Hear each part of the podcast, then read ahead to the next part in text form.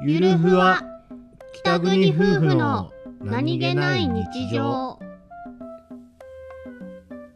番組ははい北海道出身の夫お兄ちゃんと僕です沖縄出身の妻英子の夫妻です婦の何気ない会話を切り取ってお送りしておりますす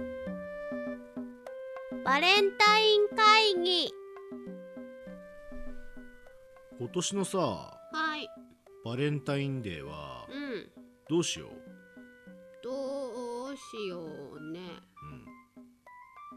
何かチョコを買ってこようかなと思ってるんだけどうんうん催事のところに行こううか、んチョコ専門店に行こうか、うん迷っているうん最事はなそうなのよああ そうだよねそうなのでも期間が長いからあなんていうのその週の真ん中とかさ割とそのみんなが今日はもう疲れたから早く帰ろうって思ってるだろうなっていうところを狙っていけば意外といないかなっていうのはちょっとあある。なるほどうん、みんなそうやって考えてんじゃない甘いかな。 どうかなねえ